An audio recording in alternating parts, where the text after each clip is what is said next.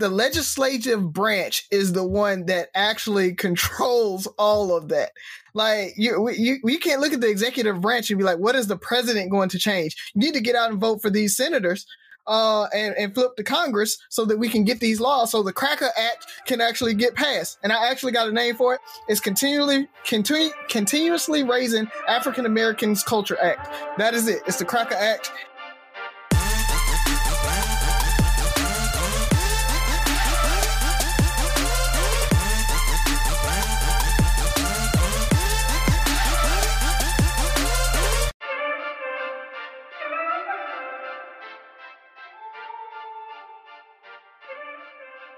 What up, what up, what up, what up? It's Three Brothers No Sense. I am Tavares Ferguson, aka Ferg, join my co-host Buff and Rozzy. But we have a special guest with us tonight on this uh, political episode the day after the election. I guess I can call it the day after election. We have Frank Turner. He is Byron's, I guess, better half when he moonlights on I don't I don't even know how to explain it anymore, Byron. He'd be cheating on us. I, well, actually, I would be cheating on him because he and I started first. But we we've mentioned this show a couple of times on Three Brothers, politically entertaining, and you know, since we're gonna be talking politics, we brought my brother Frank Turner in, who uh, co-hosts politically entertaining with me. Frank, speak to the people, man. What's on your mind? Man, first of all, thank you guys for having me. I, I love what you guys are doing. Uh, just bringing a great voice, great energy to many topics that people are sometimes afraid to discuss or don't know how to discuss. And you guys bring, uh, as, as we talked before, called levity to certain things, but also a seriousness that in this time, as we're going to get into in just a few minutes, we need to have, right? We need to have a certain serious and understanding. Um, obviously, Byron, we talked about this many times, you know, what is going on the day after the election. I think, you know, just it's, it's amazing, right? What, what, what we're seeing uh, from this country. And, and, and I guess just starting there, it's like mentally and just keeping 100 as a black person, you're like, okay, what's going to happen and what does it mean? Because it's, it's not that you're afraid, but just like, what is, what black people are used to moving, you know, code switching, right? We're, we're, we're adept at that. and, code switching. Yeah. And, and so we're looking at the country and we're saying you go back 12 years and i remember 12 years ago when obama uh, president obama won and i remember how excited i was i remember thinking this is going to turn everything around like and, and that was you know probably very naive. I was only 20 26 27 at the time so, so forgive me guys for that. But i was very excited um, over that over obama's first election. And then you know by the time he departed you know you know a little bit mixed in some areas but still was happy that I voted twice for uh, the first black president of the United States. But the thing that really hurt me coming and then coming into 2016 was the first black president was was was succeeded by a man who said he wasn't even a citizen. And it was, it was it was pushback. It was pushback. Yeah. But oh, but listen, don't don't get don't get your hot takes in first. Yeah, yeah, yeah. Sorry, we, we gonna we gonna get into that. no, I was I was just I was vibing. I'm like I feel you. okay, I feel you. So, so no, Frank, it's good to have you. you know, so uh, Frank and I go way back. He was my my partner in crime on the track team. He was way more dedicated than I was, man. I wish I had your dedication. I wish I had your dedication. Like when it got cold, I'm like, ooh we still got to go out here and run. man, but, but, but, shout out to you, man. You had a great.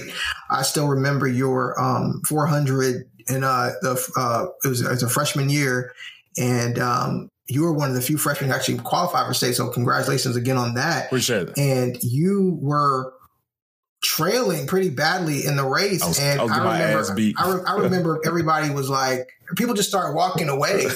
and I remember thinking, that's just rude. Like he might come back. And I remember, hmm. and I thought that in my mind, I didn't say it to anybody because people would just, you know, black people, I would just be like, I see he getting beat. And I just stood there and he just kept running. And either everybody slowed down, he started running faster. I don't, I don't remember exactly, but I just remember him finishing with like one of the most powerful kicks that I've seen. I was like, that would have won a, an Olympic race. Um, so congratulations. I still remember that. That was a great moment. Um, I remember that, Frank. I remember. I remember coming around that curve, seeing you standing by the gate, And it was what happened was, you know, by that time people were giving me pointers on how to finish. Like, well, don't don't you give out too early. Like you you put up too much in the beginning and you you lose at the, at the end. So save it. So I was trying to save myself, and I look up in this state, and I'm getting my doors blown, and I'm like, well, here goes nothing. And I literally come around that curve, and I see people walking away. I'm like, God, they gave up on the kids. And Frank was the only person there leaning into the gate, still cheering, and I just pushed. Now uh, not only were you there for me at the gate, I don't know if you remember, like as soon as I crossed the finish line, I collapsed. Like I was done. I don't even think like I ran 400, 400 meters, not 401, not 402, not 399. I ran 400 meters, crawled off the, uh, the track and laid there for like 20 minutes. I don't even think I Frank, you might have went and got my medal. Like I don't think I don't think I, I, I don't I don't remember, but I do remember you were you were I, I was like, man, he's hurt, but I knew you were alive because I mean you were breathing, so I just let you sit, sit there because it's like I mean, what are you gonna do when somebody's? That's the thing about track is when somebody collapses after they're really tired. If they're not dead, there's really nothing you can do. I mean, nope. you, you do want them to get up. At the end of the day, it's like, bro, he's exhausted. So, um, you know, that was a great memory. So it's just it's crazy because I was Mm-hmm. Oh man, how many years ago? That was 25, that was, 20, 24. That was 90, that was 96. We came in freshman year. So yeah, that was. So, so, so nine, 24 years ago. So, man, we, I, Whew, okay. Frank, Frank, you can't be dating us like that, man. Mm. Like, like, oh, yeah. yeah, that, that that's 90s. how far we all go back. Yeah, I mean, we, we we go back to middle school, so you know, oh, even before then. Jesus. So yeah, right, been, right. Been friends a long, long time, man. So great to have you on. Thank you. And I liked him before I liked you, Rozzy. Because I, I didn't like Rozzy. I believe it. Frank was cool. I didn't like you in the beginning. That's cool, man. Frank, I remember Frank introduced me to the Notorious B.I.G. Remember that party you had at the house? And I swear, when Big Poppa came on, that was the first time we heard it. We rewound that thing four or five times, just like play it back, run it back, run it back. Man, this is hot. So yes, Frank was way cooler than me in middle school and, uh, and going into high school. Yeah, you're an asshole. I don't like it. Man. uh, before we get too much on Frank, fellas, what's going on in your world? Uh, what's on your mind? I mean, you know, at, at my job, we just kind of like at the ready. I guess we're expecting people to be extremely upset, but most of the action is taking place down at uh, near the White House at the Capitol. It's, it's you know it's all good. People riding their bikes and jogging. So, but we're we're prepared and ready. But other than that, man, not much, man. Just a lot of thinking you're getting off at one time and you're getting held an extra eight hours and stuff, man. So it's just I'm ready for all this to be over and back to normal. Is is it going to go back to normal though? Well, as far as my work schedule, uh, no, yeah, politics. We'll we'll, we'll talk you. about that. yeah, yeah, it's because, probably going to go back to normal if if if the Democrats had won the Senate, though, I think your your work schedule would have got re- real crazy over the lame duck season because uh, the Republicans would have been scrambling to get anything they could through. But mm-hmm. uh, now that you know they, they're maintaining their majority right now, uh, there's still a chance. There's still a chance.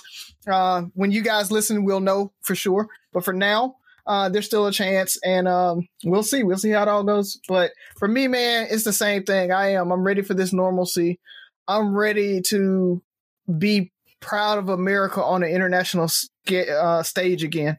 That's one of the things that you know is it's really been lacking over the last four years. Like for you talked about, we went to um to France and they literally laughed at us.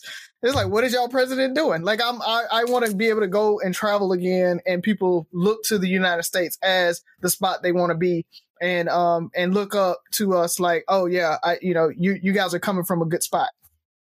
Are you do you think you're gonna be proud again? I think that's a stretch still. I think I think as know, close I'm, as I'm, I'm, Captain America at heart, so you know it. it so yeah, I'm, I'm, we... I'm, I'm black suit dark Captain America right now. Um, so you know, eventually I'll come back. We can't expunge Trump from our record. Like I, I that's, that's, like you, America has shown me their hand, but that's a whole nother. That's a whole nother scenario. Well, for me, uh, I'm feeling a little more energized than I have. Uh, I actually took today off I, I, think I've been saying that for the last few weeks. I just needed to take today off, uh, decompress.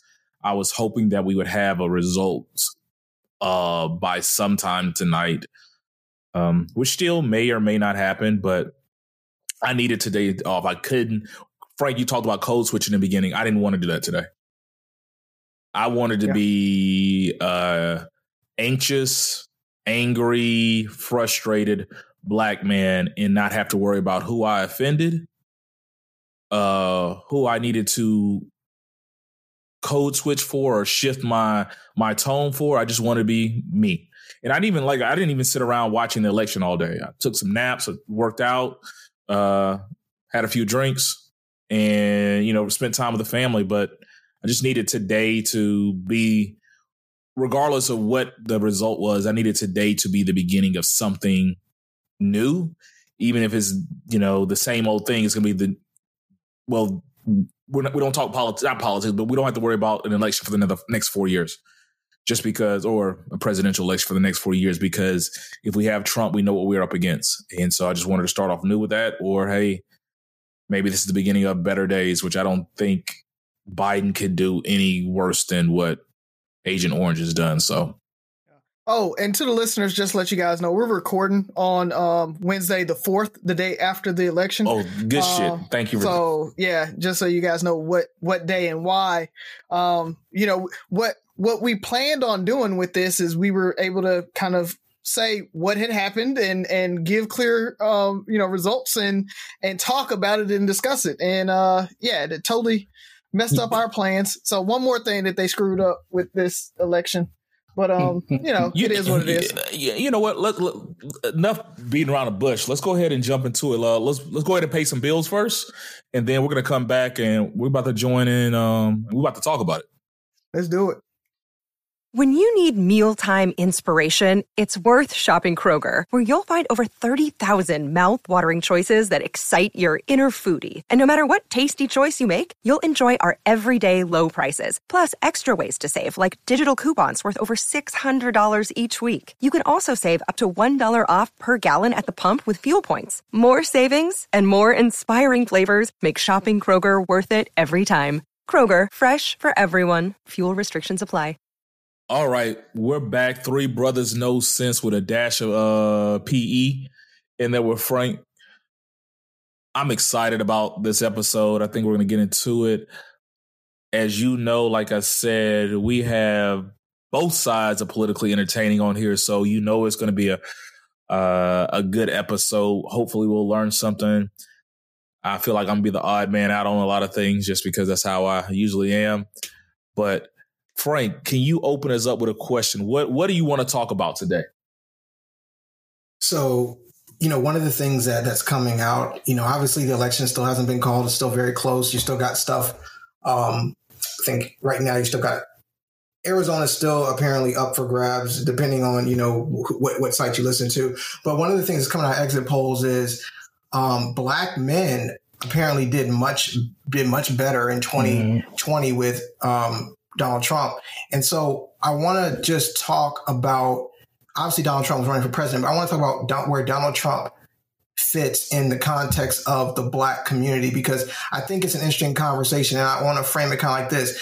Donald Trump and, and like I said, I'm, I'm a little bit older and I don't really listen to much hip hop anymore, but I, but I used to. And Orazio knows, you know, um, we used to have a bunch of no limit CDs and, um, and all that. And so throughout the course of history, Donald Trump is probably the most mentioned mogul, at least from a white guy standpoint, in hip hop music. Like you hear money like Donald Trump, this like Donald Trump. so Donald Trump has, whether for good or bad, is a known commodity, right? Like he's known. And some ways was respected for his money, for his opulence. Like you think of Vice President famous, I think of Robin Leach and I think of Donald Trump. I'm like, was anybody else on the show? There was the host and then there was, you know, Donald Trump. And so when you have these this context, you're like, well, how can black people vote for Donald Trump? And I'm like, well, Donald Trump has been a fixture, not saying he's a friend, I'm saying he's been a fixture. And so I think there's a familiarity with him that shouldn't that's as much surprise maybe us that people are voting for him from a standpoint of he's he's able to make the argument, hey, what have Democrats done for you? You know, hey, they signed the crime bill, you know, those kind of things. So he's using some some at least some decent arguments, not saying he's doing a great job for my people, but he's also you know, able to do. He, I, I, think because the standard's been so low, he's actually been able to come in and do some things. Unfortunately, that have been like, hey, you know, maybe he is for us. And I, but I think Donald Trump, if anything, is an opportunist, right? I don't necessarily think he. I, I wouldn't come on here and say he loves black people. What I say he's an opportunist to say, oh, guess what? Oh, they haven't permanently funded HBCUs. I can do that. Like little low wins, right? That should have been done. Um, that that that you know, or or you know, criminal justice reform, or you know, the First Step Act, things that are common sense things. He's just like, oh, I'll do that, but it's not really necessarily the the big moves we need. And the question is, I guess, if say let's say Donald Trump wins, or just even even by the, the number of votes he got, the the type of rhetoric and things he was doing was was appealing. Is there a path forward to black people, black males in the Republican Party, and how can we get our agenda heard and listened to in a way that that would be beneficial? Is that possible? Did Donald Trump open that door for us, or is it just a mirage where he was trying to get votes, um, you know, to try to bolster his reelection claim? That's a lot. That's a lot to unpack. So uh, I'll, I'll, I'll try to take a little bit in pieces, right? So why black men vote for Trump? And for that part, I, I, I agree with you on he has been a fixture in black media for so long, the familiarity of it all, um, the disinformation that has gone out, uh, you know, the, the, the QAnon or whatever it's called, um, you know, theories about Joe Biden being a pedophile and all that. Like that, there is so much stuff that affected, especially like Miami. We lost Florida because of Miami, basically. Uh, and it, it, was a huge disinformation uh, campaign down there. So there's a lot going on, and there's a huge dynamic there. And and when you talk about did he open up the the Republican Party to black people? I don't think so. Mm. Um, because what he did is he threw bones to the hoteps of the world. He, he the the the people that can't think they the black people that talk about systemic racism so much but don't understand it is is what it really annoys me. It's like they talk about Obama didn't do anything for black people when Obama did a lot to try to undo systemic racism. Um, the problem is there was nothing that said, "Hey, black people, this is for you." And and and Trump took the total opposite, right? He like deeper ingrained systemic racism, said that it didn't exist, denied it, but then said, "Hey, black people, here's this shiny platinum plan for you um, that really isn't going to come, really isn't going to do anything. I'll, I'll permanently fund HBCUs." But at the same time, I'll try to bring HBCU funding into the White House. So now it can't be allocated by Congress. So that means that any president can uh, ch- switch it up any way they want to. So like he, the things that he was doing really weren't helpful. What it was was, I'm going to give you this bone, the same thing he did with the tax cuts for the middle class. Oh, that expires in seven years or 10 years, but I'm going to make these, uh, the, the corporate America, uh, tax cuts permanent. You know, so it, it's one of those things that he did just enough to get them on board and and then that was it. That that was what it was going to be. But there was nothing systemic that was going to uh, really uh, affect us and and and really help us? Uh, I don't think he he. Um, I don't think Joe lost Florida because of Miami. I mean, he won Miami. I guess you're saying that he didn't run it up enough in Miami. And that's certainly not because of black people. That's because of the Cuban population. And we just got to give Trump some credit on that part.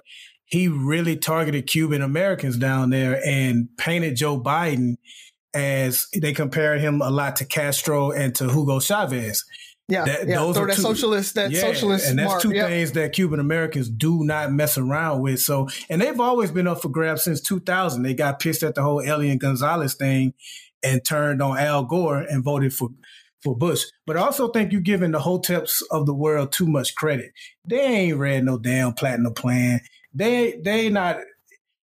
We have to look at it like this there are far too many and and let me let me start off by saying that men in general think this way but we're talking specifically about black men. There are far too many black men that praise misogyny.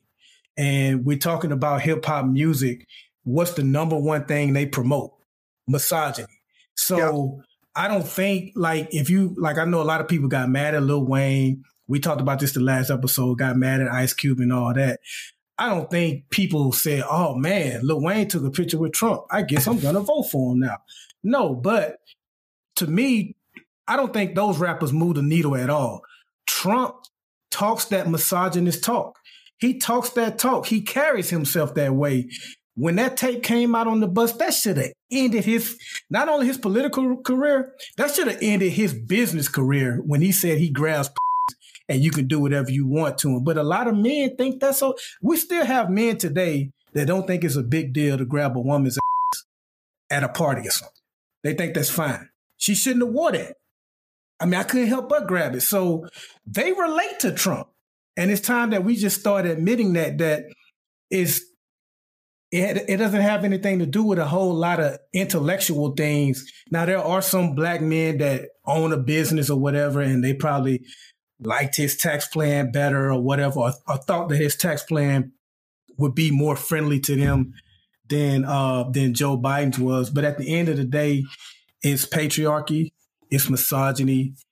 Trump personifies, personifies both of those things, and some of what Razio said is true. You know, the hoteps, they look at Joe Biden. He wrote the crime bill. That's all they can say. He wrote the crime bill, never mentioning that so many people were for that bill, the Congressional Black Caucus, prominent uh, black communities.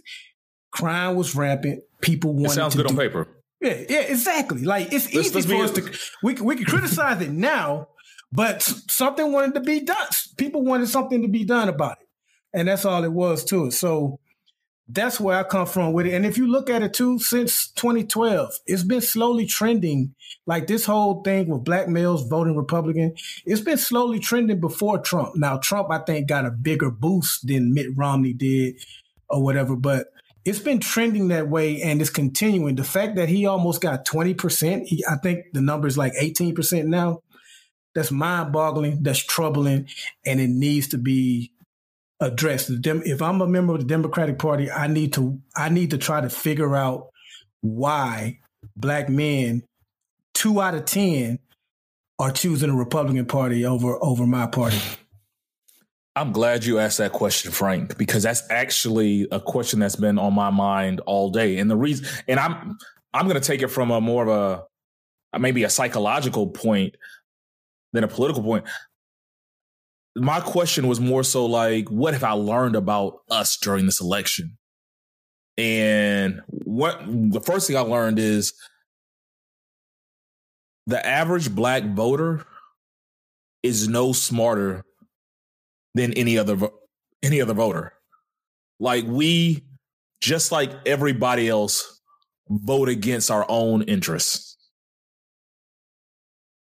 Not only do we do that, I think part of it is we vote against if we do vote for our interests because like Byron said there are some business owners and stuff like that are like, "Hey, I'm I need these tax cuts."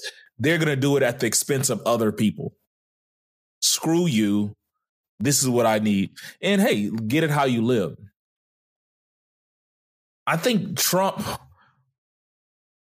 a lot of it's street cred. Like the average person doesn't re- research. There is it's street cred. It's street cred, familiarity, and what's what's popping. What's popping? Like they're gonna go off of what they hear. They're not gonna do any research. They're not gonna find out anything for themselves. And maybe Lil Wayne, maybe Kanye, maybe Ice Cube, maybe all these people that maybe just a li- just a little bit of what Ice Cube said, or a little bit of what Kanye said, a little bit of what Lil Wayne said, and stuck with them just enough to make them decide to vote against what's best for, and I hate to say, I mean, the majority of blacks or the majority of people like themselves. Uh, for me, you know, I think pretty much everybody on this this this platform financially probably would benefit from Trump just from the stock market itself. You know, uh, he he has kept the or the economy, uh, whichever word you want to use in his word world, because he uses those words synonymously. But I don't know. I think it's just we we give this guy too much credit. I remember growing up, Trump was Trump was the average black man's dream. They wanted to be Donald Trump. Like if you'd have told me in 2000, you know, outside of I probably chose Trump over Bill Gates or somebody who made more money than him just because Trump had money, he was flashy, and he was cool. Like you knew his name. And I think people just related to them. They they they voted for Trump because he's who they wanted to be. And when I started really looking at him, like, man, a lot of these people just voted despite what everybody else around them needed or wanted or felt. They prioritize or deprioritize. It's not even about prioritizing certain things. It's, I think we talked about this a, a couple of shows ago. It's like, yeah, this would benefit me, but your systematic racism that you don't believe in and these other things detracts from us as a whole. And I can't you you you stepped over the racist boundary just a little much. I too much. I can't support you.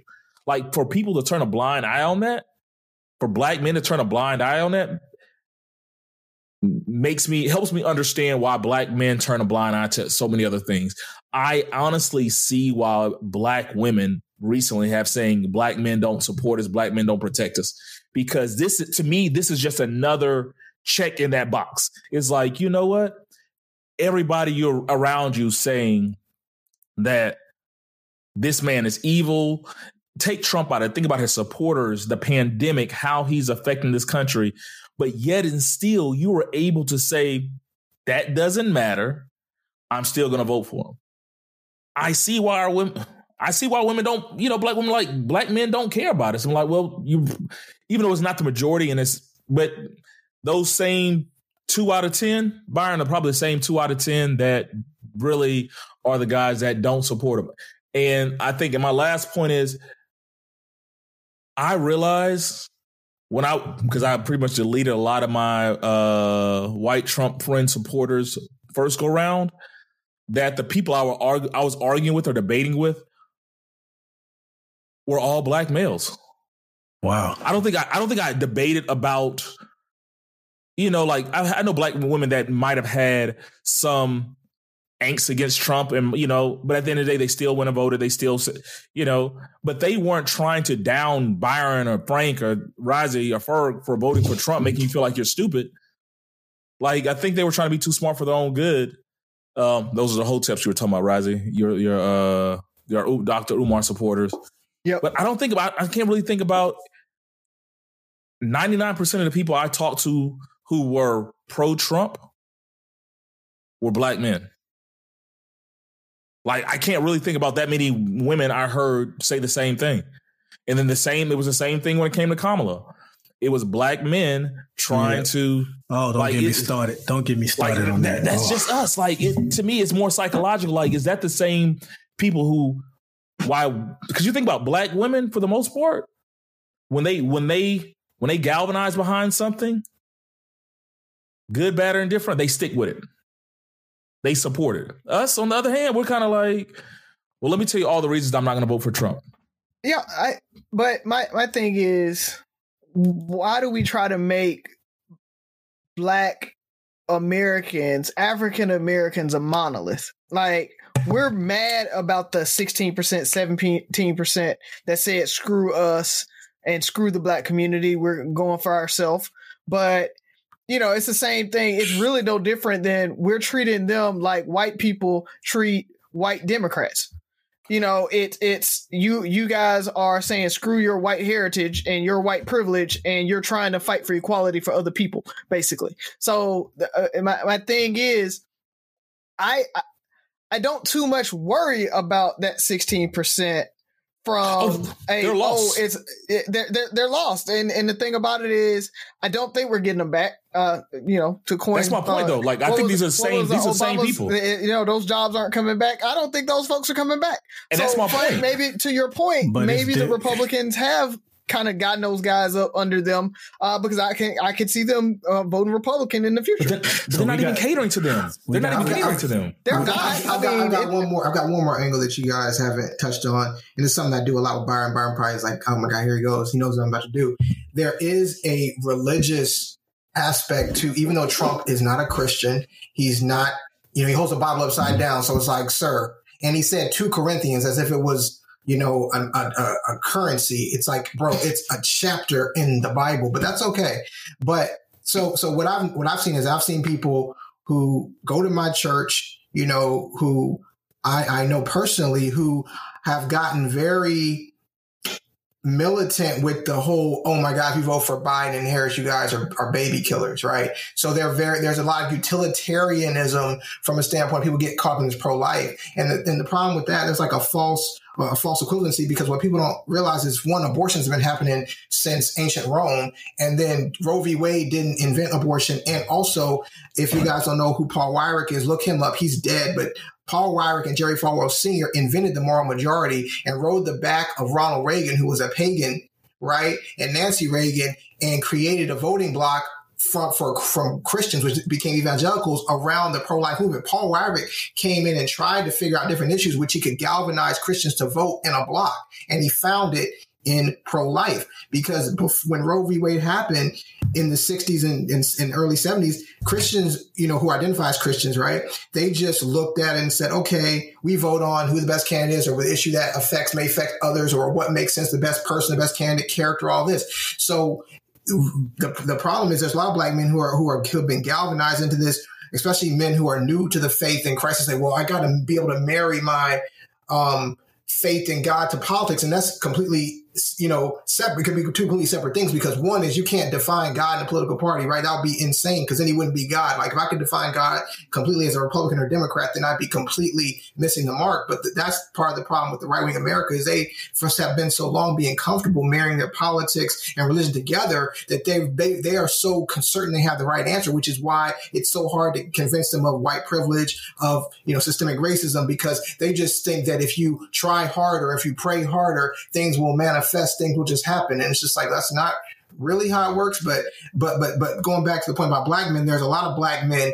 who almost feel obligated now to vote conservatively because they're saying, "Well, I believe in God, and I don't believe in you know abortion is bad, and you know I gotta you know," and and, and you know they have this image of like women who are just like sucking feces out of them out, out of you know out of their stomach with a vacuum cleaner. It's like that's really not how this works. Um, and, and a lot of people don't understand is you go look at Guttmacher, this G U T T M A C H E R, Guttmacher study 2010 to 2017 or 2018. Abortion has gone down nationwide. And guess who's the president?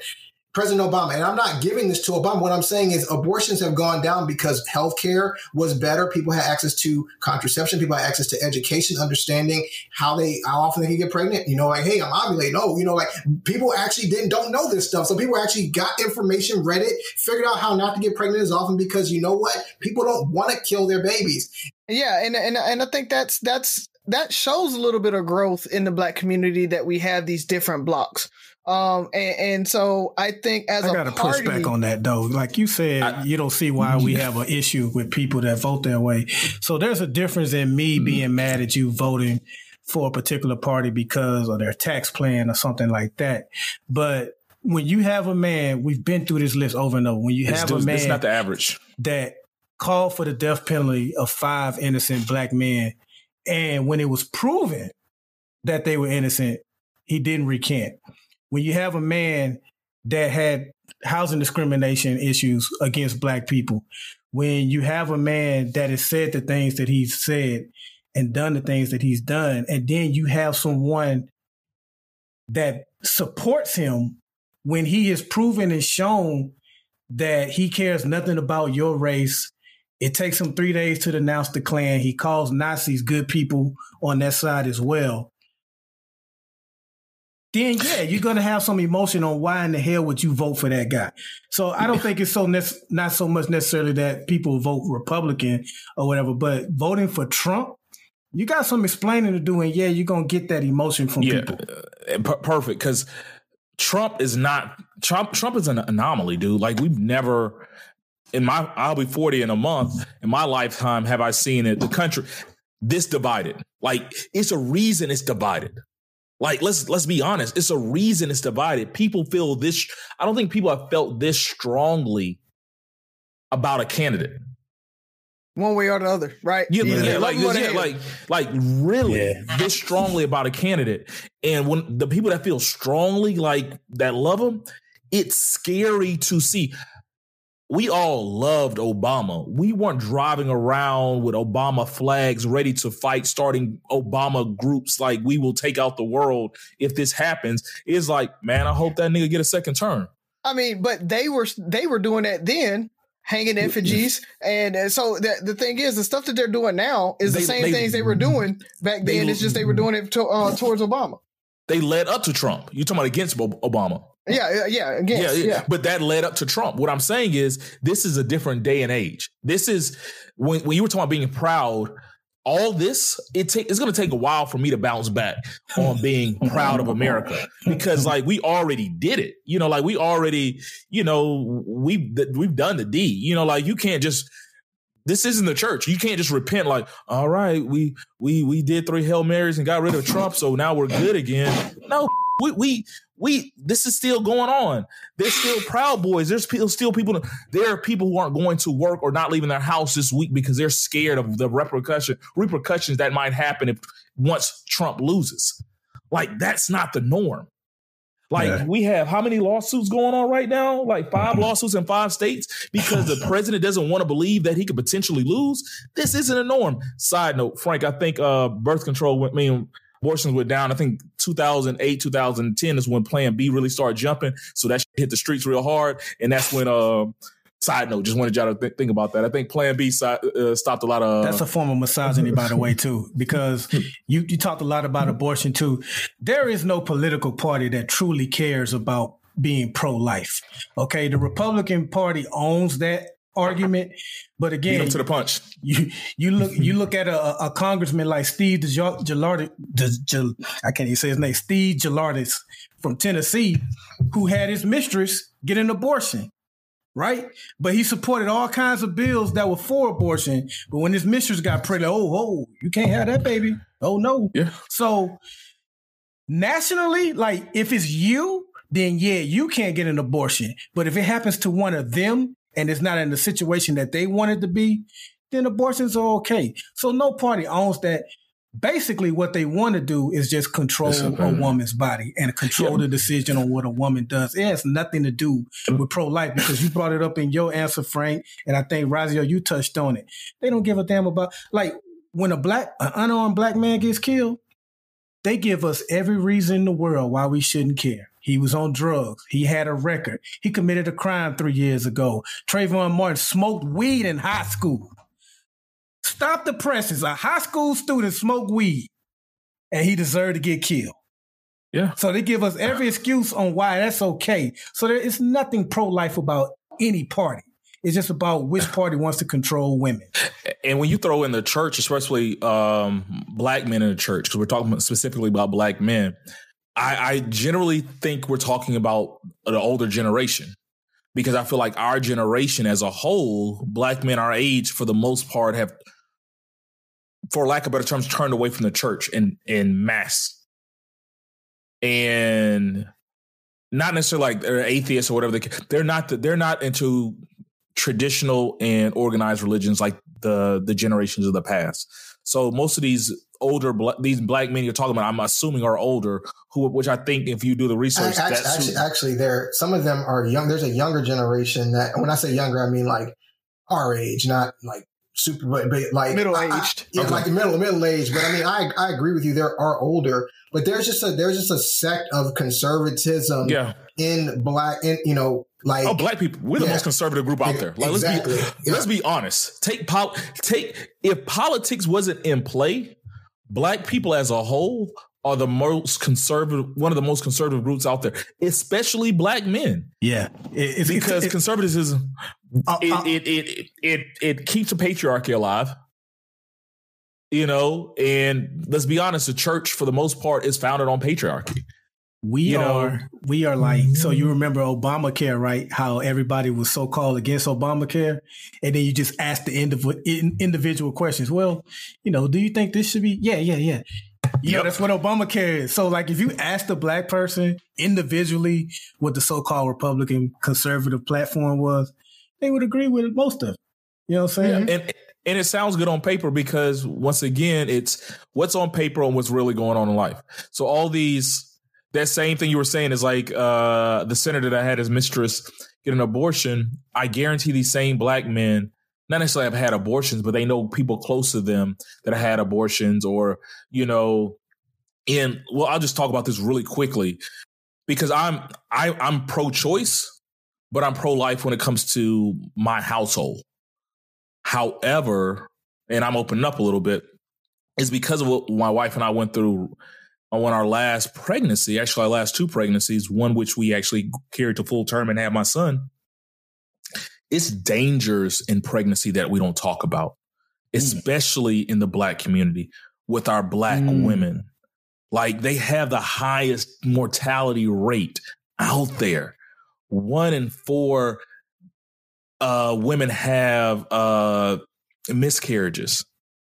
Like it's it's like I know somebody right now who is debating him and his wife are debating what they're going to do right now not because they they actually want to have a child but at the same time they're really thinking about will his wife survive?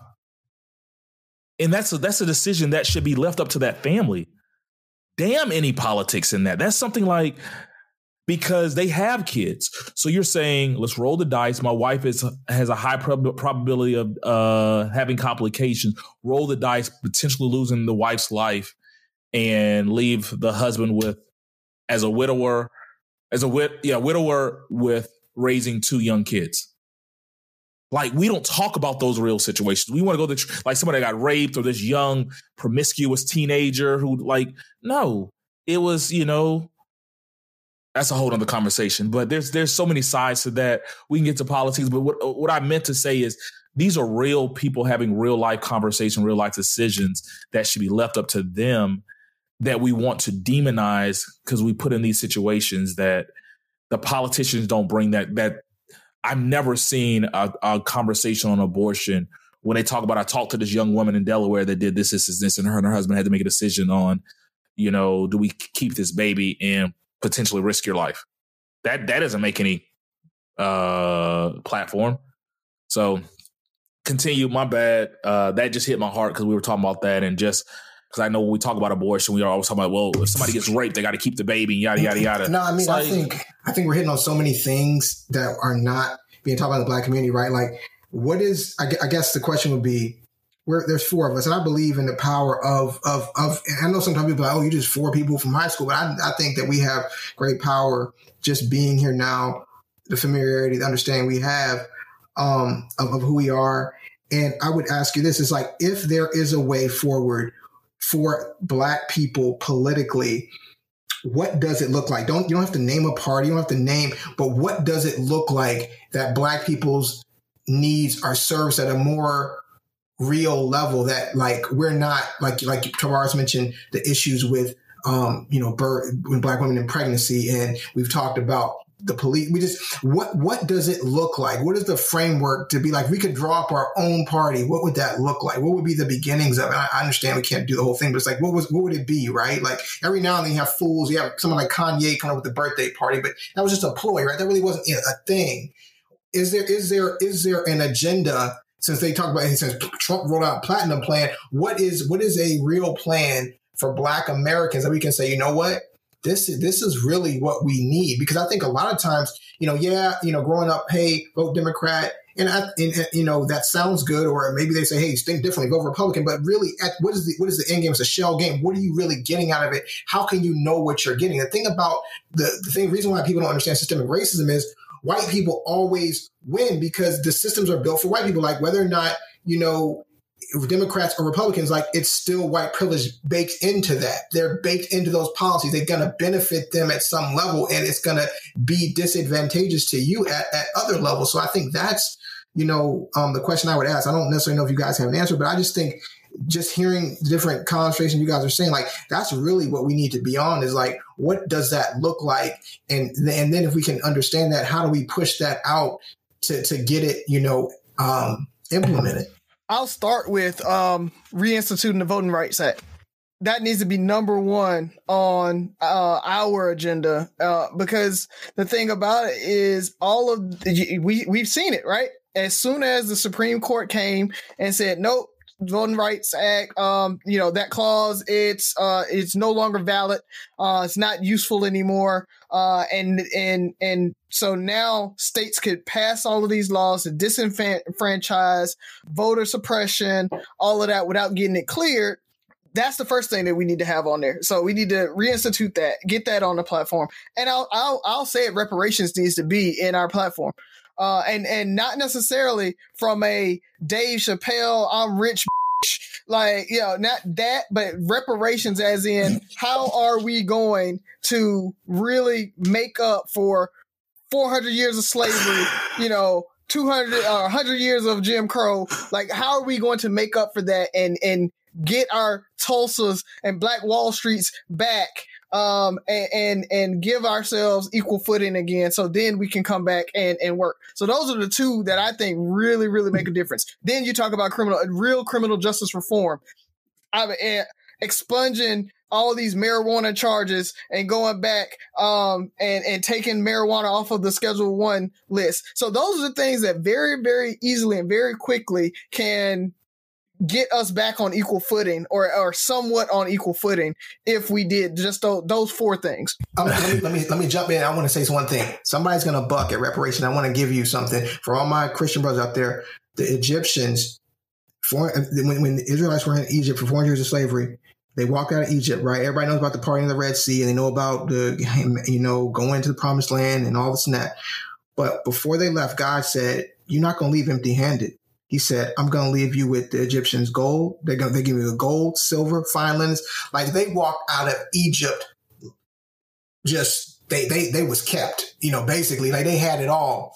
And so I just believe that God believes in re- reparations. And I just want to say that because so many times even have black people who get, they get tight and use, use the R word, like, I don't know. I don't really need nothing. I can do it on my own. I mean, I put myself by my own bootstraps, which is an oxymoronic statement anyway. Like, don't use that. Don't use that statement. It doesn't make sense. You can't do it. But I just wanted to give you props because that is so right and it's so biblical that people can't even handle it. Like all these people talking, well, you just, you know, that's that's that's amazing. So thank you. I love it. Well, they they can handle it. They just can't handle it when it comes to black people because we've said several episodes ago on this show how other people have gotten reparations. It's just whenever it comes, it's not just reparations. Anytime something is meant to benefit black people, this country has an issue with it. So we just got to point that out first and foremost. I, I'm a, I, I guess I'm gonna yield my time to Ferg because Rozzy literally took my answer. The only thing that I would change is maybe don't call it reparations because white people seem to have a big issue with that. So we can come up with a friendly name for it like uh the the Jonathan Carter Carter bill or some real white name and don't even like really we'll, tell them we'll what's make in it. like an acronym and it'd be like the cracker um, so yeah man uh reparations and, and, and like frank said it it's it's not just white people. It's too many black people that are like man we don't need no reparations we ain't gonna do nothing. We go buy a cadillac. Don't worry about what i'm gonna buy with it. We need it. We need it. Go ahead Ferg. I don't know if it starts with politics, man. Um, I'm like one step away from being a black nationalist. So I feel like we, because I just don't trust the political system when it comes down to it. So I feel like we're going to have to do things on our own. So I think we have to uh, have a plan to elevate our economic growth. And so I feel like it, so anything that can benefit us economically, especially like reparations, um, I think reparations, uh, some SBA loans, more SB, more access to SBA loans and things like that to help grow the uh, black community within the black community.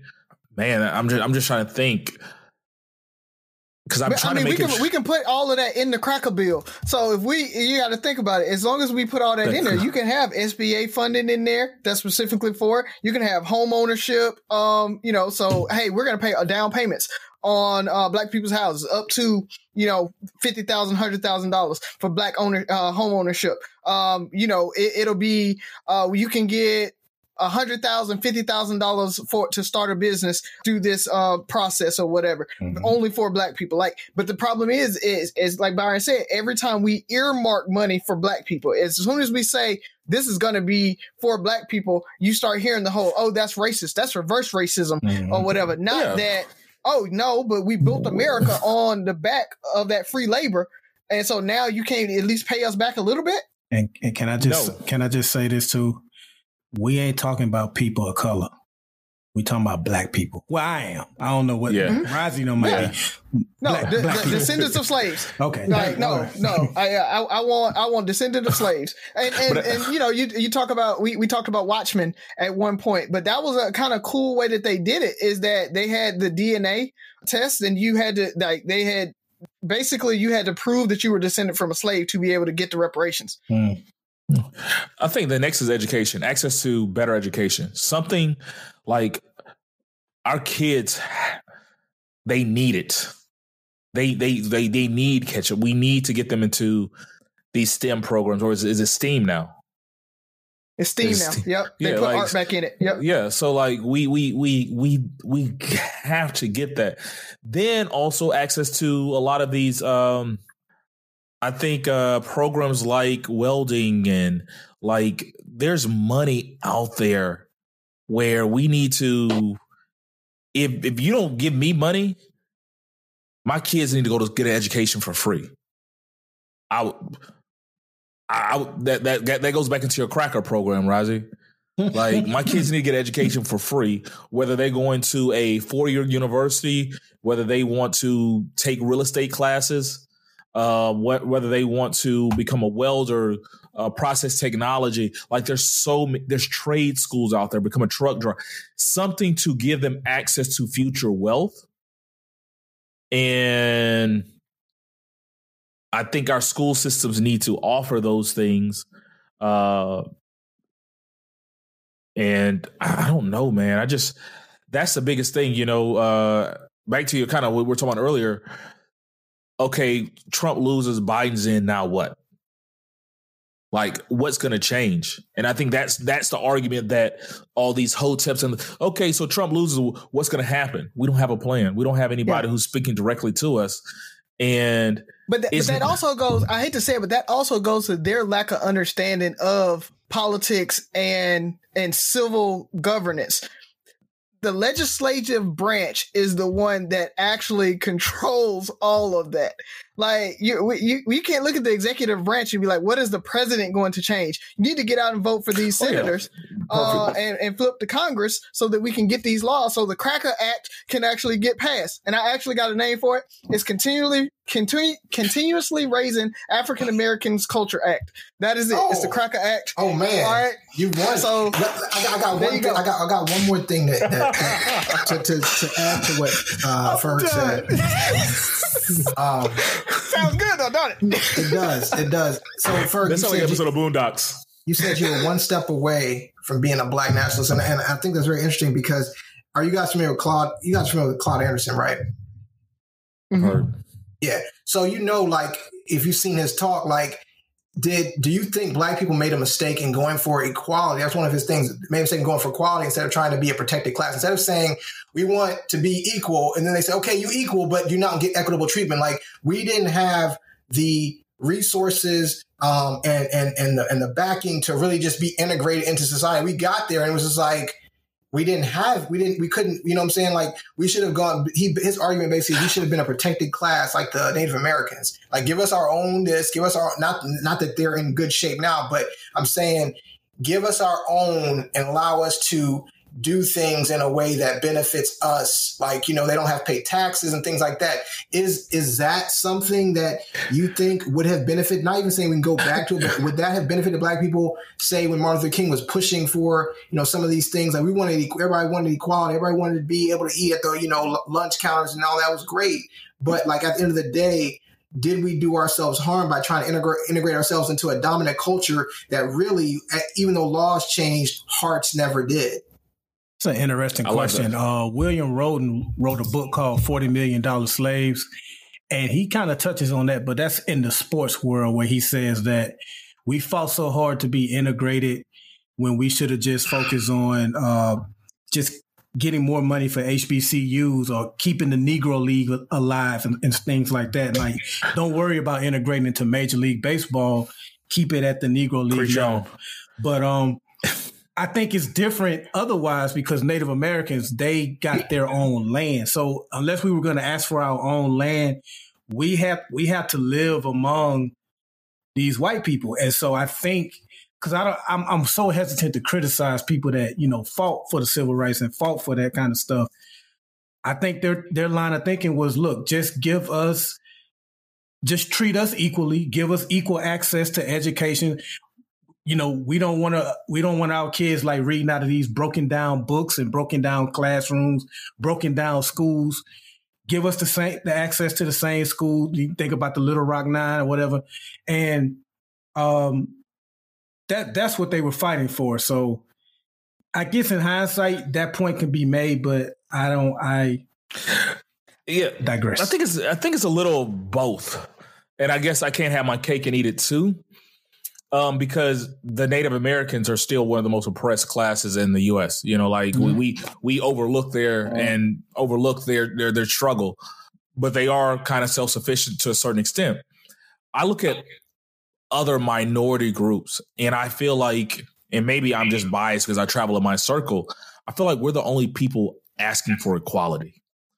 And I feel like we got blindsided or we got near we we got tunnel vision with that fight.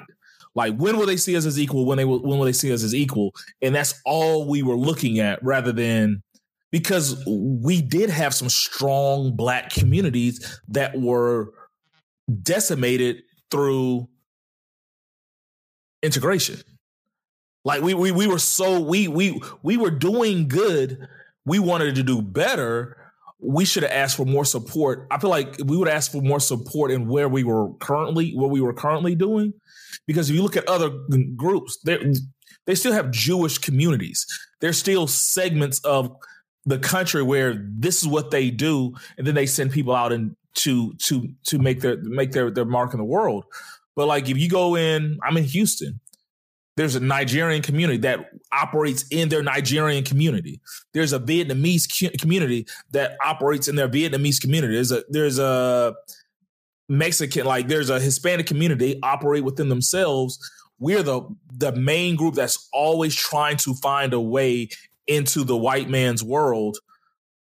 And the black community, for the most part, and I'm probably gonna lose, my lose some listeners of is the black community is probably the when you say that it's almost a negative term term like when you think the black community you start there's a lot of negative connotations that come with that you start thinking about other communities. Oh oh yeah i went into uh the korean community. This is what they have their stores they have this like i don't think we should have been protected but i think we should have took what we had and work work to become better at work to become better at that to build our education system because HBCUs were producing the the biggest and best within athletics, within academia, within the within the world.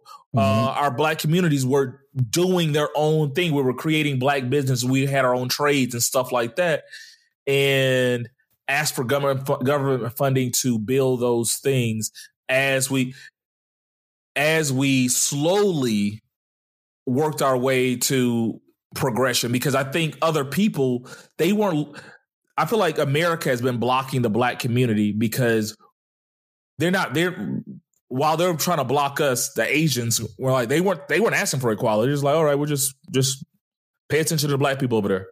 Look look over there. Look at the black people. Don't worry about us. And now they're the one of the most educated and uh economically the highest. I think they're the they they have more flips when you talk about economic turns. So their money flips inside of their community more times than anybody yeah. else. Yeah. And so, I'm sorry, my bad. I'm so, drinking so too. I, the only thing I want I want to talk through is, like Byron talked about the hindsight of it all. We can't discount the the civil rights movement oh, no. and the integration and the equity eh, or the, the, the equity is what they're fighting for. The problem is they gave us equality. um, we didn't get equity. Um, and so True. they were fighting for equity and that fight is what allowed a lot of these other communities to be able to move. Like uh, we weren't the only people that got equality with the Civil Rights Act. Women, Women uh, were involved Yeah. with it. Uh, a lot of those other communities that were still pushed to the uh, side and, and weren't able to grow because of the the white people kind of treating them the exact same way. Don't like don't act like Asians and Chinese people weren't um you know disenfranchised along with us. I know they were. Uh, so I'm not saying they weren't. That they're able to do that. Nigerians are able to have their community because of the Civil Rights Act. They were never be, they would never have been able to come over here and do what they do if it wasn't for that. And also, we have to think about if we had gone the route of okay, just ma- give us a reservation, give us some uh, money, leave us alone, and we'll grow. Um, that doesn't work because we saw what they do to African American communities that they'll they'll build interstates. Uh, you know, even back in the day, they'll put a they won't put a train stop there. They'll put a train stop in the white area. So now you don't have access to being able to get goods moving in and out. The Selma, perfect example. They could have made I sixty five. They could have made I sixty five go through Selma. They chose literally was like, nope, I sixty five will not go through Selma because it's a blacker community. Like that, things like that is what they would have done had we said, let's make this community and we're going to be black. Okay, you don't get the access to the overall economic engine of America and of the, the state if you do that. And also, when we talk about black business owners, black professionals, the thing was we had black communities because we had to. We were compressed, we were redlined, all black people went into that area. So you you did have a little bit better economic uh, activity in that area for everybody. But there's still a bunch of poor people, and there's a, still a bunch of uh, you know better upper class black people. And the thing is, now those upper class black people just moved into upper class white neighborhoods, and the poor people are still there. So which why people when they think of the black community, they think about the poor community because all the rich black people have gone into the the richer areas, uh, and it just so happens that there's more rich people because of systemic racism, historical wealth, and everything like that. But so you can't look at this as a, a, a microcosm or, or just like a single issue of oh if we had separated we would have been better off because we would not have I, I'll, I'll just kind of throw it out there like that No, I think that's good. I think it's funny because you were mentioning about um, I sixty five and Selma. The reason why you can't, and, and Byron probably knows this, you can't. The reason why there's no metro to Georgetown is because they didn't want black people going to Georgetown back back in the day. So Yeah. you you that's that's historically been a thing, and, and the thing that a lot of this stems from is Brown versus the Board of Education. Once once that happened, that's when a lot of you know the red line and things happened. Was like, oh, we're going to make sure that we they don't you know black people make it hard for them to get you know access to these things, and and like you said.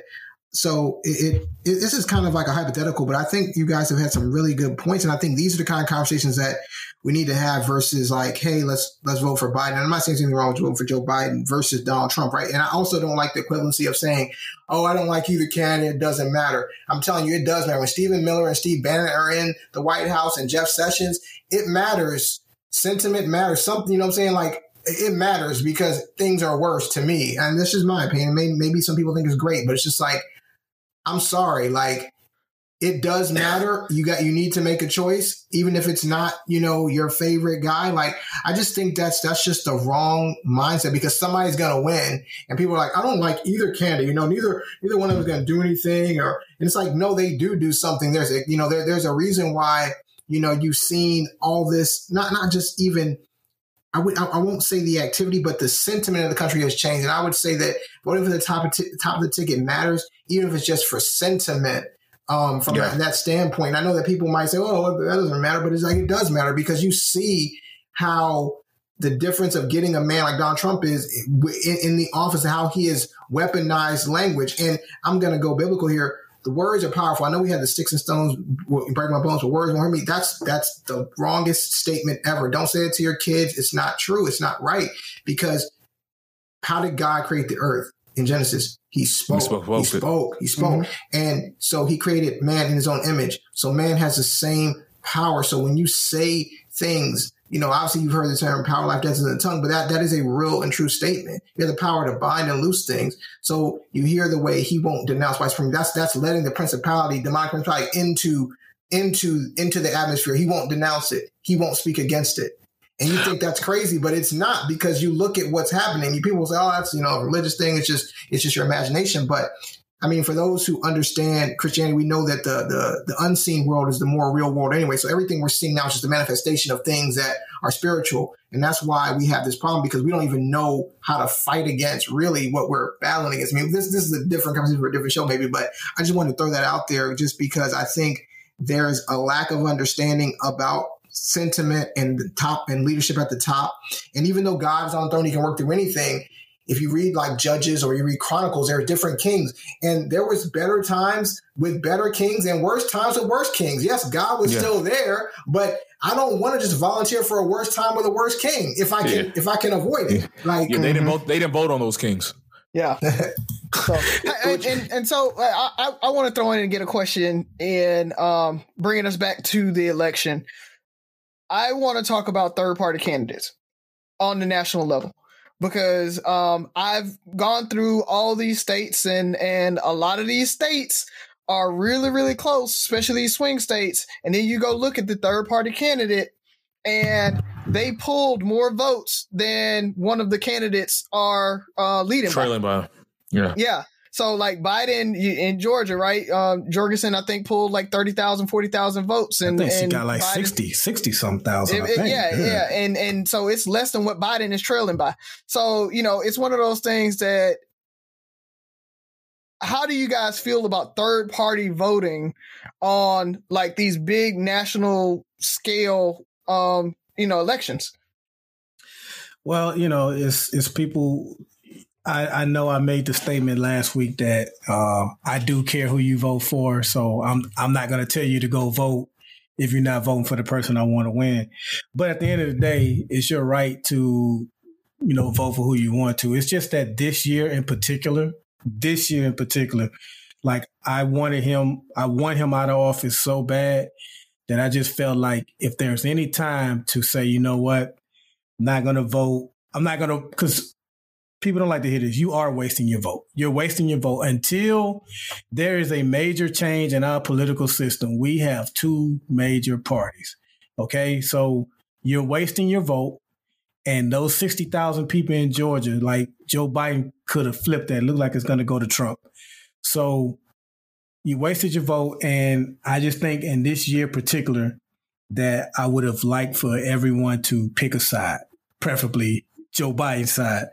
Uh, and also, you know, if you're one of those people that voted third party, you kind of can't be on here complaining about how close the election is or how come Trump didn't lose by a wider margin because even if you didn't vote for Trump, if you voted for a third party this year in particular, in my opinion, it's essentially a vote for him because any vote that Biden didn't get was pretty much a vote for Trump. Because we what, what we talked about on the show, we know his supporters are going to show up. Mm-hmm. They're going to come through. So I'm against it this year in particular. Frank, I'm gonna let you go. Okay, um, so I have I have I have a different take. So I think third party candidates are fine. I think they should be developed mostly down ballot, though. I think that the idea that you're going to get a, a, presidential, I think the presidential run, it takes so much infrastructure, so much money that you really can't. I mean, Jorgensen was I give her I guess credit. She was on every ballot, but she didn't have much money for a campaign. I didn't see any ads for her. Did you? Did anybody see them? I mean, I didn't no. know. I didn't know it was a woman. Honestly, to you guys said she. I was like, oh, Jorgensen, it just could be anybody. So I think down ballot though is where you develop the grassroots. Like, hey, if somebody there's a bread and roses party in Maryland, don't ask me why it's called that, but if they have like if you have like a bread and roses you know, running for county executive or for some smaller district, you know, thing, you can develop maybe some a third party. I think that, but I just don't think that nationally is going to take hold. I think it's too, I think it's just too hard. I think the two party system, they're locked in. I mean, they, they control a lot of the way the elections go. Like a strong uh, if a third party was to be able to exist, that would change a lot of things. And that's why even you think about, go back to think about, remember Jesse Ventura when he was an independent and he won, he could do nothing.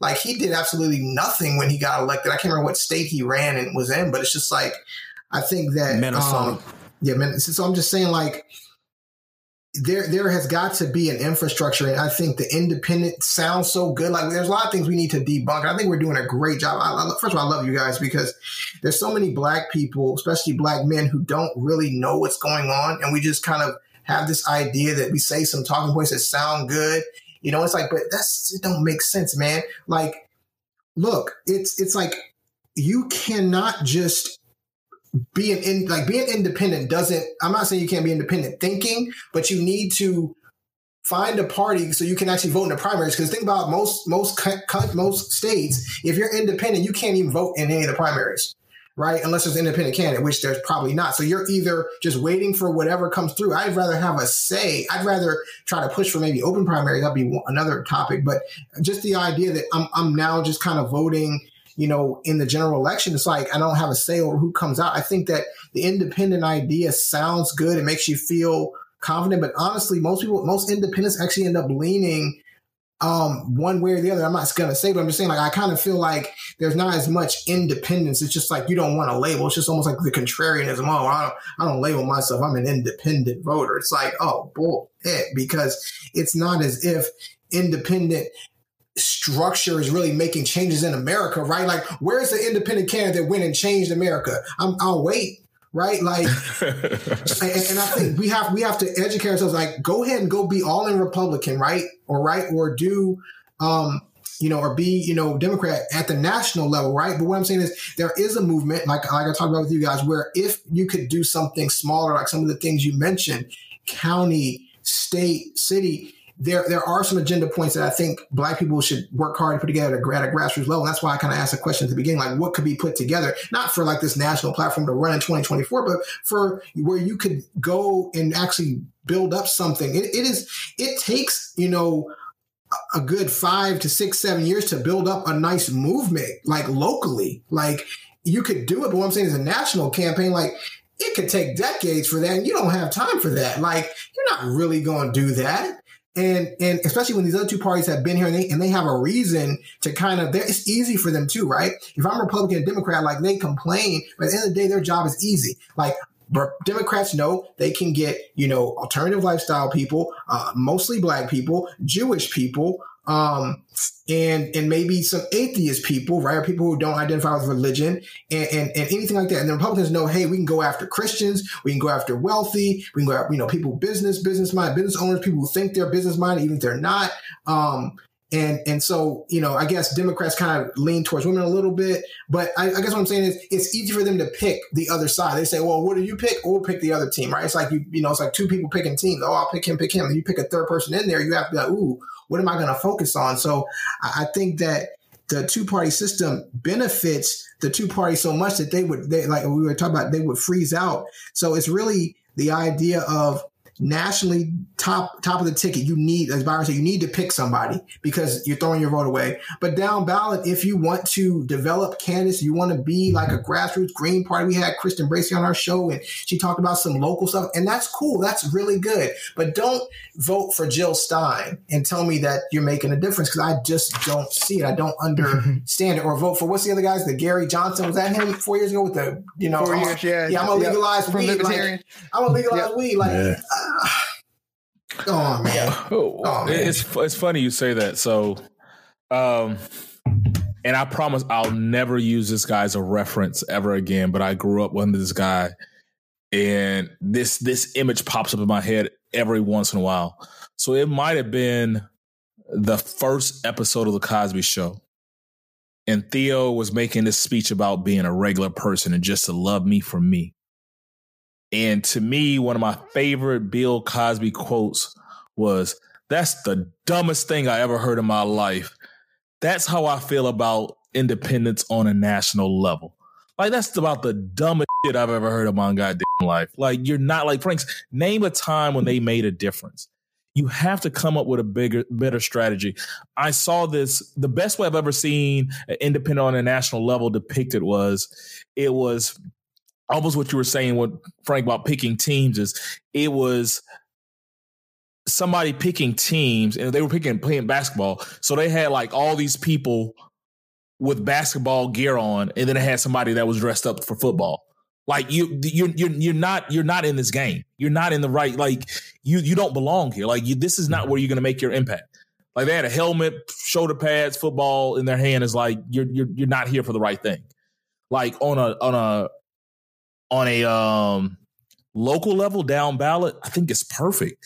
If we're going to make a change as a community, we need to do something like that to the point where we gain enough momentum where one of these parties like, you know what?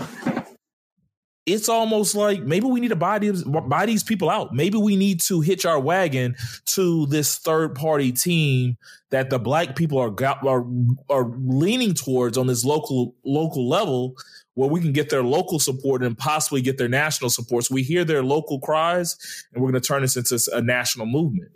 Um, almost like getting bought out, you know. But on a, a national level, who was a who was Ross Perot uh, independent? I feel like he yeah. was the the the the biggest, and he's to me he had the best chance of ending independent. He and he in himself was a joke. Yeah, you know. So, so I, like, I'll I'll say this. I I think we we all talked about down ballot. I definitely agree. I think third party makes sense on a local level, very local level, down ballot, where it, you know you can you can really get to those. What is the the fine minutia of a pla- a platform, right? I I feel like what would be best served for these independents and third party candidates is not to have a candidate, but have a platform and basically endorse say, hey, we have 60,000 votes in Georgia. I have 45,000 votes in, in, in uh, Milwaukee or, or Minnesota. And, and guess what? And a bunch of money. And guess what? I'm going one way or the other. And now all my Green Party folks are going to vote for one part, one candidate because this is the one we're we're endorsing and we're going to go. Because uh, Kristen, right? She was talking to us about the Green Party and she told us she was like the Democratic platform is basically the Green Party platform from four years ago. And if you do that and say, hold it over and say, hey, the Green Party is going to endorse you, but this needs to be on your platform. This needs to be on the Green Party's platform needs to be on your platform, or we're not going to endorse you. And then do, I, you know, we talk about Ice Cube, do the Ice Cube. Here's the Green Party platform. Who's getting it? Who's getting it? And mm-hmm. the Republican or Democrat, I don't. We as the Green Party don't care who's getting as long as you support our platform here's the one we're going to endorse now our army of people is coming for the president that would take strategy or you can just be democrat and, and just get the black votes anyway which actually the 18% black males and we still have some black women out there voting a republican that you know uh and maybe the maybe this will wake the democrats up though so the, I, I want to leave on this uh, get back to the current election, current Trump Biden. Does Trump winning or Biden winning, and maybe I'm looking too much into this, benefit the Republican Party more? I think, um, oh, you see where I'm going with that? Like, I don't, I don't, I don't think anything changes because um, even with as wild and crazy as he was, he, he nearly won. I mean, as far as as long as these numbers hold, he nearly won. He won the first time. It didn't hurt the Republican Party. They gained seats in the House. They gained yeah. seats in the House. They did not lose their Senate majority, so it seems. Uh, so they and they they they effectively was able to through him get three Supreme Court nominees, get all of these federal judges appointed. So it's but really he, a good night for them. So they, but he's done his damage. Even if yeah, it's, it's that if Trump loses, it doesn't even matter because they have set themselves up. They're good, and if they keep the majority in the Senate, they can block so much of what Joe tries to do. Like they're going to have to at least convince one Republican to come to the Democratic side to get anything done. What about I, you guys? I mean, I I think that definitely it benefits if Trump losing actually benefits the Republicans to me longer term because the thing is, even though here's the thing, Trump almost won, right? But four more years of Trump and this pandemic, the way he's handling it, the way he was handling it so poorly, if he we had let him run it to ground, he would have almost done maybe what George W. Bush did, where it's like by the time he got out, Republicans would be like, man, you can't we can't even rock with you. So like it was like when Obama, you know, came after George W. Bush. So now the Republicans are kind of like, yes, we gained seats, we kept the majority in the Senate. Let's get rid of Trump because they couldn't really control Trump. So they really don't. They they're good with what he did, but they don't want him because he can't be controlled. So they're like, good, get this insurgent out of here. We'll let the Republican, we'll let the Democrats have four years. We'll bring up likable candidates. We'll bring Nikki Haley or Larry Hogan from Maryland, who some people say that he's a RINO, but he has done well in a Democratic state. You know, he won governor twice. That's, that's where I live. And he's done a good job as a governor, too. I will say that. I, I really will say that. Um, and I voted for him um, the second time he ran because I felt like he was the best candidate, and he has been a good candidate. So I think there's there's a little bit of understanding at a gubernatorial level, and sometimes like this guy had, had the best interest of Maryland at heart. You know, especially when it comes to pandemic. What I say all this to say is the Republicans can make make modest gains and then reboot with better, easier to market candidates. Because mm-hmm. if you're able to put up you know, say Tom Cotton and Nikki Haley or Larry Hogan and, or some other names that I may not be mentioning, you know they're not going to have the gaffes that Trump did. There's not going to be a tape of Larry Hogan grabbing somebody's or, or saying he did that or Nikki Haley twerking in the club. Like there's not going to be any impropriety. So they're going to be able to market themselves again on the moral majority platform and they're going to, you know, deride whatever the Democrats do. Because the Democrats, and I said this on the last show, Democrats, man, they need to get a backbone and just like try to do some things. Because I think the clip you play from Newsroom, I know you posted it. My, my wife showed me. I'm not on Facebook, but she she was scrolling through her timeline. Like, if liberals are so smart, why do they always lose? I feel like that is such a beautiful understanding of like the Democrats don't know how to take advantage of a situation, even when it falls into their lap. Like the only reason they win sometimes to me is because Republicans messed it up so bad. And, and I was and, just going to say that they win because they, of luck. They, they, they win, yeah, because it's like Biden really didn't campaign on all that much except for, hey, this is a pandemic killing you. You got people piled up in refrigerator trucks, and I'm not Trump. And that actually is good enough because being dead actually matters. I know that some people may not care about it. Herman Cain didn't care about it, but. Being living matters to most people, or maybe most people. But what I'm saying is, it, it moved enough. I, I, was, and I said this on the last episode. If the pandemic hadn't happened, Trump would be uh, reelected right now. Yes. It yep. would already be, it would yes. already be called. It would already be over. Yeah. The yeah. only thing that you see move the needle at all was the pandemic, because everything else just seems to have been ignored. Right. Yep. So, so yeah, to me, Republicans are secretly like, they're not, they're, they're, they're not going to be behind this recount, right? They're like, look, you can try to do a recount.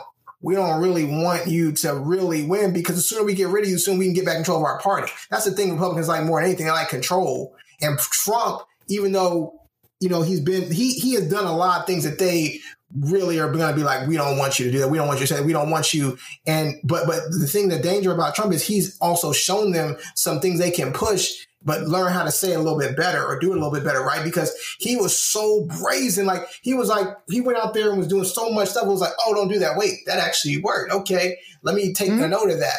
But now let me get somebody who I can control and use that same agenda and have a more sinister plan. So I think that, you know, this, they, this is, this, this is a victory for, the they Republicans, should, it really is. They should be tired of having a person that they're afraid of too. Like they're literally afraid of this guy, and ah, because of my, I'm not gonna say his name, but because of what he did to a potential a potential presidential candidate in 2016, and what he said about his wife, and that man did nothing about it, said nothing about it, and supports him.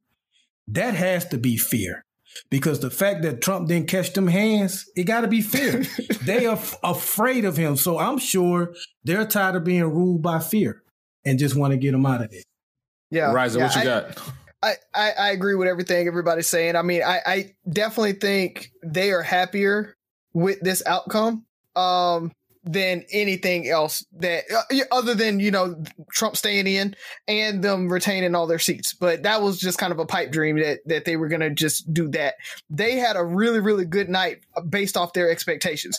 You know, it's one of those things that I joked when um third quarter came around and earnings reports came out and everyone's like, we hit our adjusted earnings. I'm like, well, yeah, you adjusted them down because of COVID and then you hit them. That's not really hitting your earnings projections. So this is exactly what happened here. It's like they they're their projections were so low that they came out looking squeaky clean.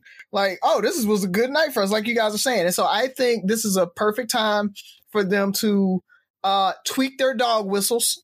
Uh, like Frank, you, you said it, you know, oh, Trump said it so brazenly that our our 16%, I don't know how we got up to 6 or what got up to 18 from 16%.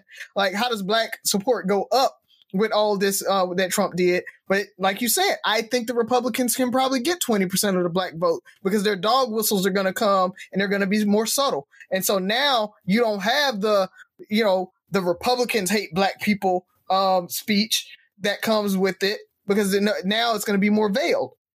They're going to be really good at passing laws that disproportionately affect us, but they can pass it as we're just trying to grow the economy. You have as equal opportunity to be able to use this stuff as we do. And so I, I think this is a perfect opportunity for, for, for the Republican Party to, like you said, get control of the party, bring everybody back home, reset, get smart in the next two years. I don't even think they're worried about the next presidential election. Two years.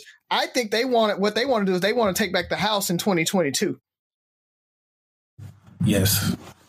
And and so I think they are in a better predicament to do that now because they they truthfully they like running the Congress better than more than they like the uh the running the executive branch. So I think they are in the perfect position they couldn't script this any better themselves. Like it was just, yeah, Trump, we supported you. Hey, we stuck behind you. Yeah, make America great. Yeah. But four more years of Trump meant four more years of cowtelling to him, mm-hmm. being ridiculed, being, you know, I think the next election would have four more years of Trump would have had the next election of uh Democrats coming out crazy um, for one, Biden is not a strong candidate. So he's our incumbent. So if they can find a good Republican candidate, they can block, block Biden over the next four years and say you were in for another four years and still didn't do shit. Yeah. And and, and you got to think he'll be like 80 at that point. And here here's our new fresh candidate because you got to think they're not going to have Trump had supporters. The Republicans didn't have supporters. It's Republicans and there's fucking Trump supporters. Two separate things. And when Trump goes, Trump is essentially the Jerry Jones of the political party. He has people who make who feel like, you know, America's team is make America great again it's not synonymous with football. It's, it's, it's not synonymous with football. It's not synonymous with politics or the Republican Party. Trump is a party amongst itself. And like you, you've all said, now they get their party back. They get four years to sabotage Biden. Yeah, they that, they get four do. years yeah. to just say, you know what? We told you so. He still didn't do anything. He didn't do anything more. The the, the rhetoric is going to be he didn't do anything more than Obama did. And y'all loved Obama. So Biden could lose in 40 years. This is if he wins today. And by the way, I don't know if you saw their riot, they're uh they're protesting in Arizona already. Um but this is perfect for them because if Trump would have won, they would have had a hell of a time getting those people back. And I just, I just, I feel like this is a perfect situation for them. I'm not scared of 2024 because I think it'll be back to business as normal, and whoever president is not really going to make a difference to us as long as he's not a, a chauvinistic, racist, uh, freaking sociopath. And I don't know who that would be unless uh, Trump Jr. runs, but hopefully he goes to jail. Hopefully they all go to jail. But that that that's my thing. Is like I don't think people realize like I'm I'm fearful still of the results because there's all these lawsuits and stuff going on. But I think Mitch McConnell and everybody else is going to be like, when it comes down to them, like, you know what? I mean, we lost this one. You know, we just got to take it on the chin. And like, if they really supported Trump, they would be they would be raising as big as uh, kicking up as much sand as he is but Republicans are not coming to his aid. Well, we'll we'll see because I've seen Republicans say the right thing and sit on their hands, and then when it comes down to it, they don't um, they don't deter him like they should. So we'll see. Uh, that's that's if he's in power. If he if he has a chance to go out, like yeah. if he has a if it's Cause, like because because we still got two and a half more months of him. You know what I mean? So. Mm-hmm. Uh, We'll see. Uh, I, I do want to say one last thing. 2022, 34 Senate seats are up for grabs. And it looks good for the Republicans because a lot of them are like deep red. There's like maybe three or four that the Dems may can steal. And that's only because Biden came so close to winning that state or winning that state, like Pat Toomey in Pennsylvania. But like Richard Shelby in Alabama, he ain't to lose. You know what I'm saying? Mm-hmm. So the, the, the, Republicans may have the majority this entire presidency of Joe Biden. And I think it's only going to be one term for him. You got to pull a James Polk and, and let Kamala run um, that that next four because I just don't see yeah. him doing the second one. I, I, I do think that's their plan. Yeah, is is Kamala being uh the he him not taking a second term. Right. Like I said, he'll be eighty. Yeah, yeah. Like, he, he's not going to make it through another four years. Like that. That right. is nobody nobody from the Democratic Party is going to be like, yeah, let's put him on the ticket at, at mm. eighty years old and make him, you know, gallivant around the country, uh, trying to campaign. Yeah, running for and, president is hard. It's tough. Yeah, it's tough. So I, I don't, I don't see that happening. So I oh, definitely looked, see Kamala coming in. Tough. He, he, looked rough today when he made yeah. his speech. Mm-hmm. Yeah, I'm like, this dude might pass up. Yeah. So, yeah. um, I'm gonna go ahead and close it out, fellas. What, what's parting shots, man? What you got for us? Hey, man, vote for the Crocker Act. That's all I got to say. Lord have mercy. That's that, that's a, that's a thing, huh? it's a thing now. Okay. It's a thing. The cracker. Yeah, I, yeah. I, hey, I support it, brother. Um, just great having you on, Frank. Man, uh, appreciate you coming on. Enjoyed this. I hope the listeners uh, learn something. Uh, I forgot to tell you too, Frank. Your cousin uh, Slate, Montrez Slater, check in. He hit me up a couple of weeks ago and was like, "Man, I need y'all to put out an episode, man. I haven't been paying attention to politics like I should. And I relied on y'all. And that was like right before our last episode that we dropped, man. So shout out to you, Slate, man. I hope you enjoyed that episode and you tuned in to this one. Uh, but I just want to reserve the time for Ferg and Frank. So you guys hit us with the, the party shots. Well, I'm, I'm gonna make this uh i'm trying to make it quick man um i know last episode i said i was going to possibly volunteer at uh, the polls and help protect voters and stuff like that, which I didn't. I'm actually disappointed in myself and really was disappointed in myself for not doing that just because I think part of it was somewhat part fear, part of self uh, preservation, just because I just I just don't trust what's going on in this country right now. And when I have to sit there and think about like I I I'm not confident enough to volunteer the polls just because I'm in Texas. I go crazy. They had a Trump train right around the polls a few weeks ago. I mean, a few days ago, and um, I don't know. So I hope this Trump train Trump train is de- uh, derailed. By the time you hear this episode, hopefully we have a 46th president. Uh, I guess 45th and a half because I really can't count Trump as a true president. So um, want to thank Frank for coming on, man. We're gonna have to bring you back on a lighter note and really just be able to make you more of a regular on our show, on our political episode, maybe around the inauguration or something. Because I'll be up there for inauguration. That's the plan. But uh, what do you have for us, Frank? Close us out.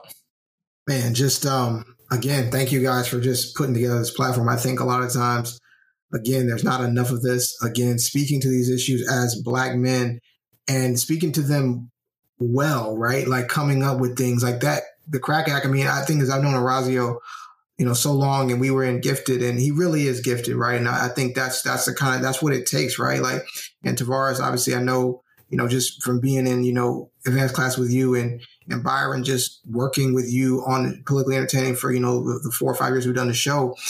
This is really what makes a difference. And we have to, like you said, I definitely appreciate working, you know, being on coming on the show later, but just figuring out a way we can do other things uh, together, working at other avenues is really how we're going to make it happen. Like a lot of times you look at people on TV and see this group, oh yeah, they they made it, but it's just like I'm convinced that there's not four people that collectively would know as much as we know about the things we know about. And we have to take advantage of that and not just let that, you know, slip by. So I'm not prophesying what we're going to do, but I'm just saying, hey, let's not let this just be a passing thing where we did an episode. Let's see if there is something uh, bigger that we can do. So I just want to leave with that. Uh, again, thank you for having me. Thank you for letting me talk. I love to talk because my wife, whenever I try to tell her to listen to my episode, she's like, I don't want to hear your episode because I know everything you're going to say because you just talk all the time anyway. So I appreciate being able to be on the show um, unfiltered. And like I said, I love you guys. And um, like I said, appreciate I'll be it, back man. on soon. All right, man. Appreciate you coming, man. And we'll definitely have you on soon. This is Three Brothers No Sense with a splash of PE on there. November 4th, the day after the election. Hopefully, like I said, by the time this airs, we will have a new president. Listen, like, share, subscribe, comment, and most importantly, listen again and listen to PE as well, politically entertaining. Support the Crack Act. Support the Crack Act. Support the correct Act. We're out.